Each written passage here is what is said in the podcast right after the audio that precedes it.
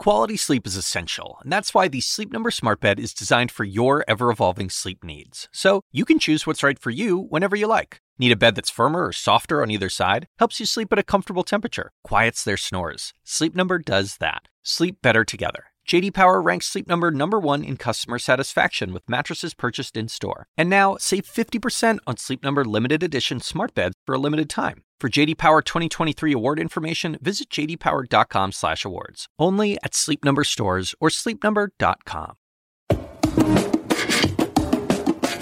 Hey everyone, I'm David Chalian, the CNN political director, and this is the Daily DC. Thanks so much for listening. Today on the podcast, Bernie Sanders and socialism, or democratic socialism to be specific. This was the day uh, that Bernie Sanders wanted to grab back the spotlight to portray his economic vision for the future. Now, you may recall those of you that were paying attention to the 2015 16 campaign, Bernie Sanders gave a similar address in the fall of 2015 because he is acutely aware of the political attacks coming his way based on the word socialism.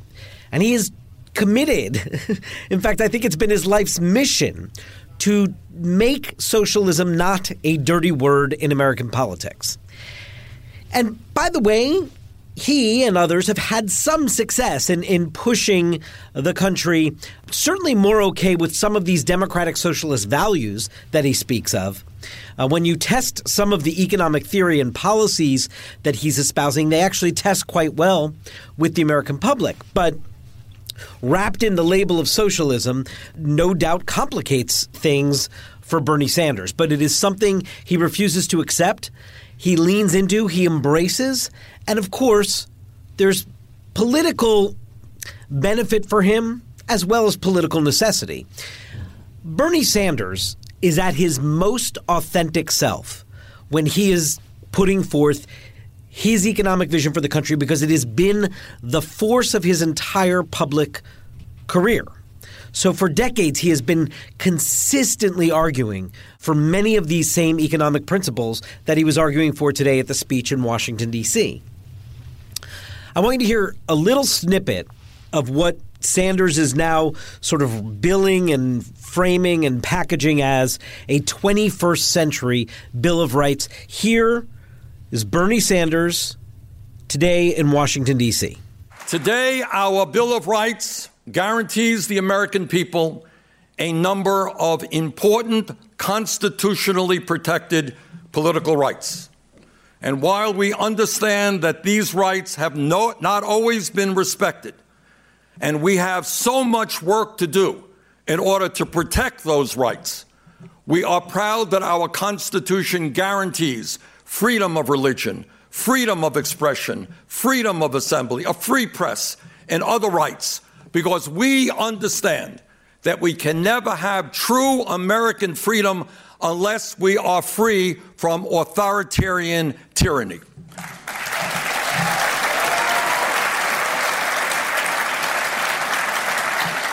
But now, but now we must take the next step forward and guarantee every man, woman, and child in our country basic economic rights the right to quality health care.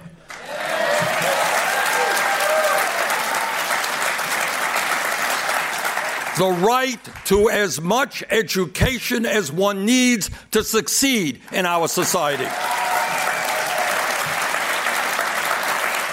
The right to a good job that pays a living wage. The right to affordable housing. The right to a secure retirement. And the right to live in a clean environment.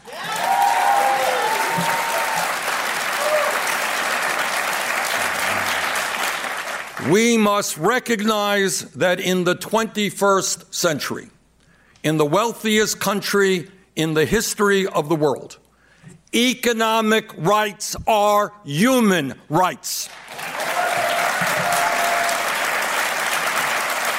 And that is what I mean by democratic socialism. So there it is. That's his definition of what democratic socialism means. Now, here is the political imperative he has. He needs to and wants to draw a clear contrast with Donald Trump, obviously. Uh, and so that is mission number one. And that's why you hear that, you know, he makes the point that Donald Trump uh, benefits from a different kind of socialism, a corporate socialism. That Wall Street benefited by corporate socialism uh, back in 2008 with the bank bailout.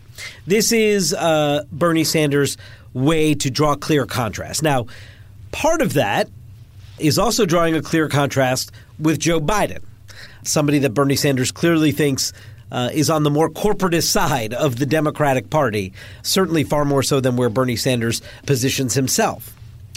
But I would also argue there was a third imperative today in the mission of the speech.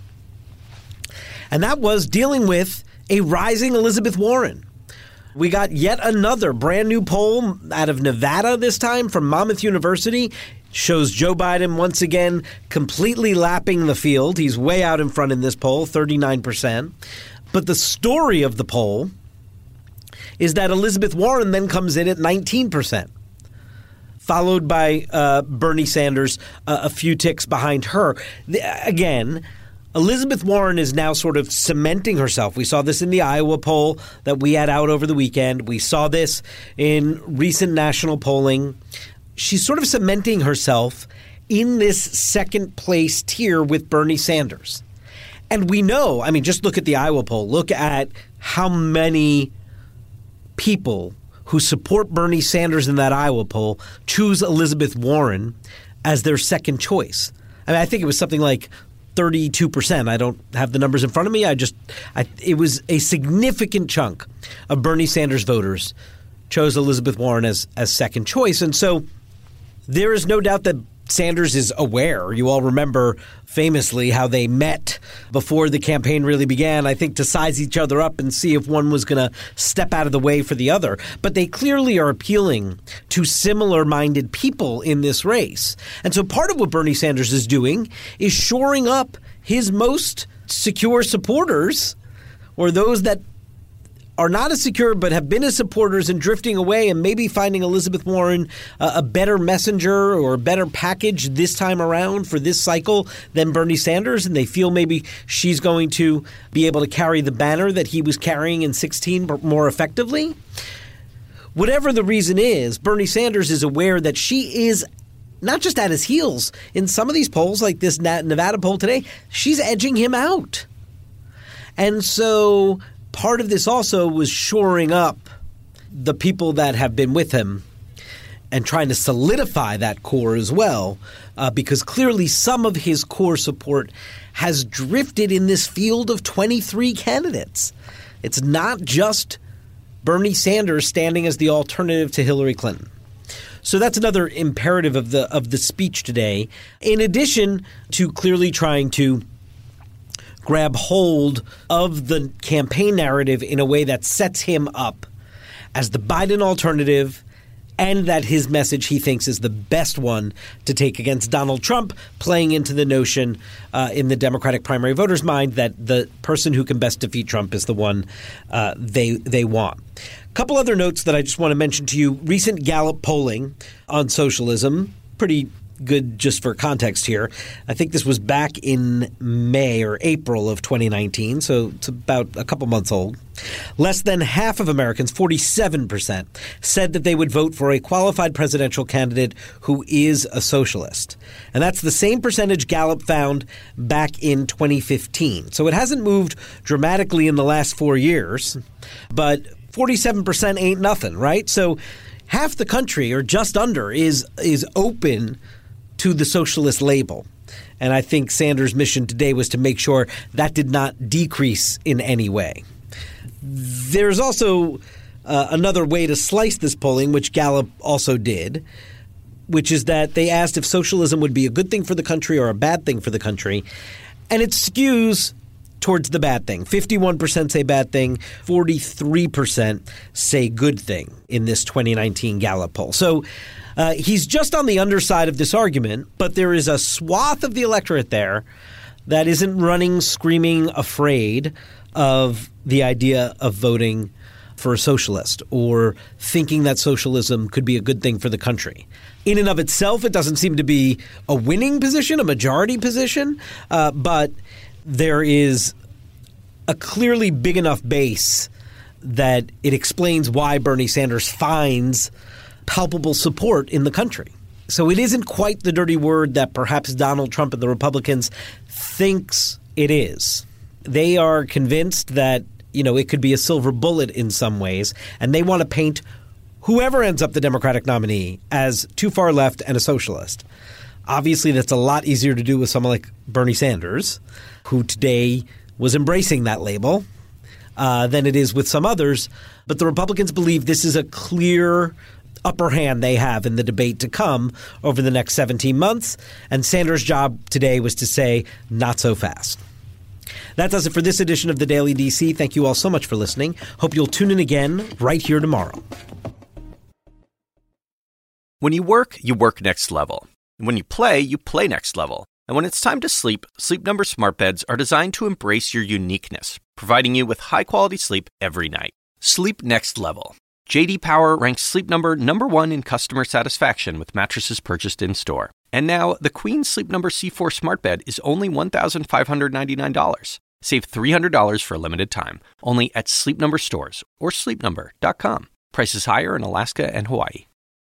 Quality sleep is essential, and that's why the Sleep Number smart bed is designed for your ever-evolving sleep needs. So, you can choose what's right for you whenever you like. Need a bed that's firmer or softer on either side? Helps you sleep at a comfortable temperature, quiets their snores. Sleep Number does that. Sleep better together. JD Power ranks Sleep Number number 1 in customer satisfaction with mattresses purchased in-store. And now, save 50% on Sleep Number limited edition smart beds for a limited time. For JD Power 2023 award information, visit jdpower.com/awards. Only at Sleep Number stores or sleepnumber.com.